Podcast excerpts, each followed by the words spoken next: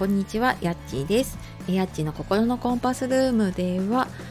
個人事業主1年目の私が仕事子育てを自分らしく楽しむチャレンジを通して自分軸で生きることを伝えたり週末には親子ラジオをお届けしている番組です、えー無料のメールマガジン説明欄の方にもありますが、えー人生の迷子を卒業したいとか自分軸で生きたいっていう方に、まあ、私のね経験だったりとか学んだことを通して、えー情報を発信しているので気になる方はそちらの方から見ていただけると嬉しいです。はい、えー本日もお聴きくださいましてありがとうございます。週の終わり金曜日のお昼になってしまいましたが いかがお過ごしでしょうか？はい、ちょっとねなんか朝なんだろうないろんなこと仕事のこと家のこと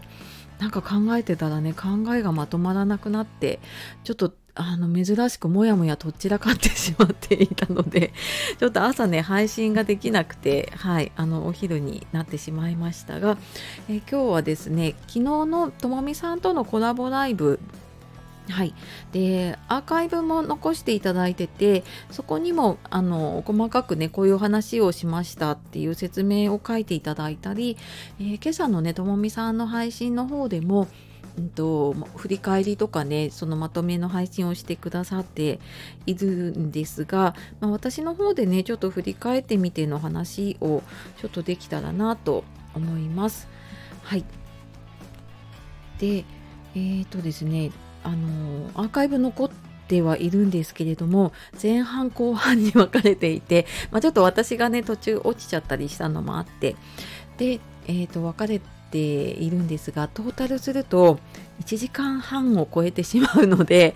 多分全部聞くのはなかなか難しいと思うのでえっ、とまあ、気になるところをね聞いていただければいいかなとは思うんですけれども、まあ、その中でね特になんか私があのこれ伝えたかったなって思うところとかねポイントになるようなところだけいくつかお伝えしようかなと思います。で、えーまずですね昨日前半の方で話をした高齢者の片付けの進め方っていうところでうーんなんかその整理収納アドバイザーのねともみさんの方からじゃああの高齢者のね片付けの時にちょっと気をつけた方がいいところとかっていうお話があったのであのそこの話をしたんですけれども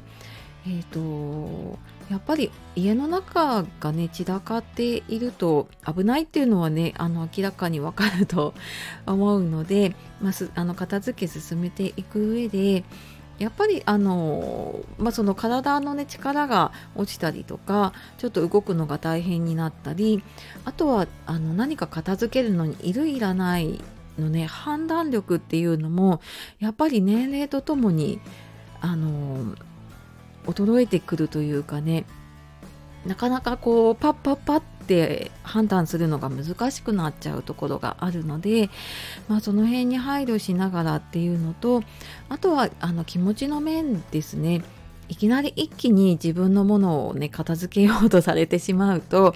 やっぱりこうねただでさえ高齢者の方っていろんな不安だったりとか孤独感抱えている方も多いので、うん、なんかそういうところをちょっと気をつけながらあの本人のね気持ちとか聞きながら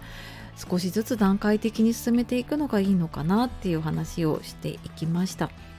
で、まあ、その後ねじゃああの自分ああとそうだゴミ捨てもね意外とあのハードルが高いよっていう話をして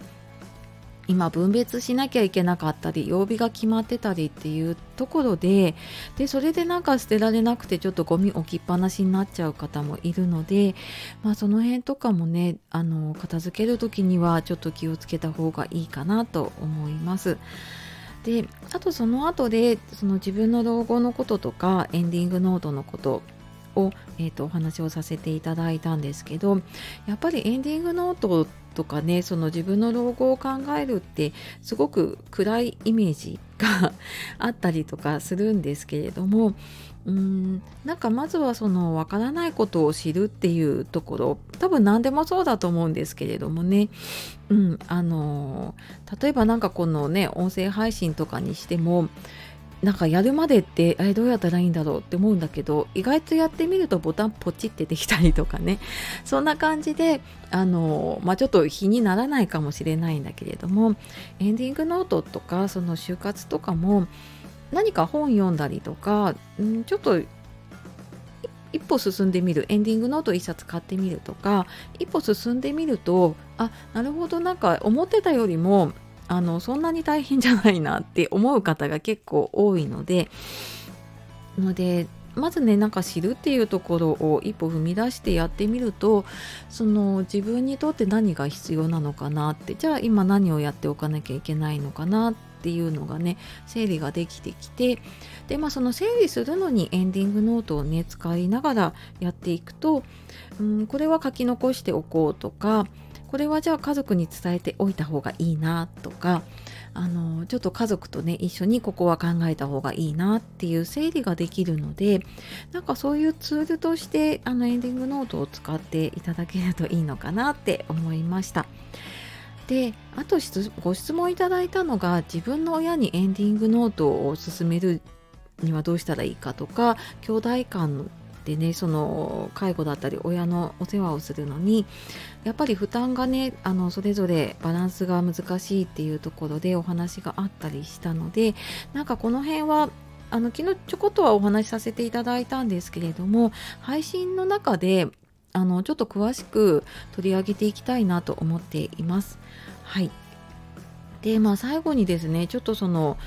うんまあ、ライブ全体の感想で言うと私なんかともみさんの配信ずっと聞いてるのでいや初めて話した感じがしないんですよね不思議と。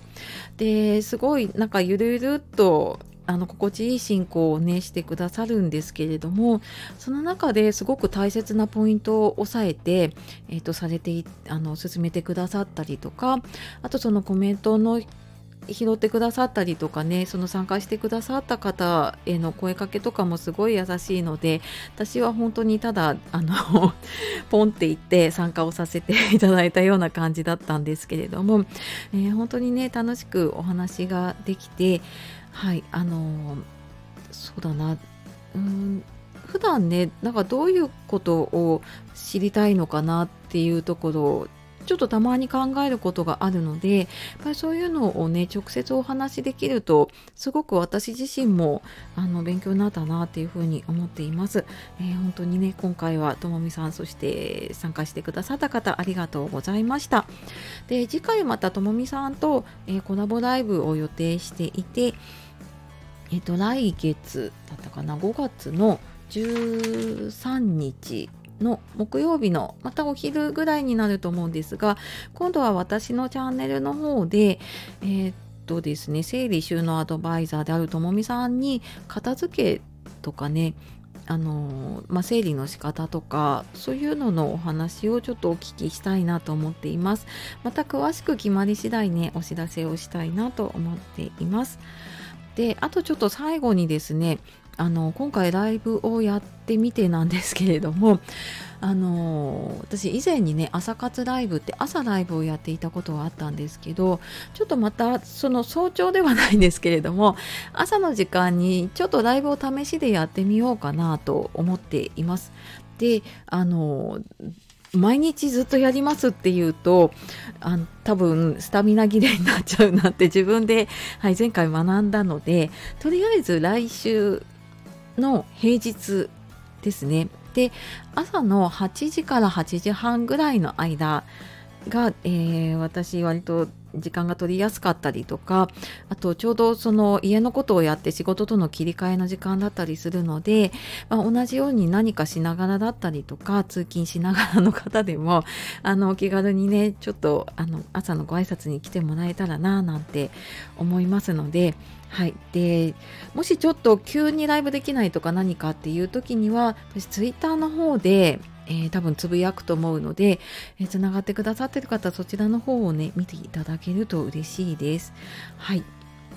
って言っておいてまた気が変わったら、えっと、ちょっとまた、はい、あの配信か何かでお知らせしますね。はい、ひとまずちょっと来週月曜日かな、はい、はやってみようかなと思います。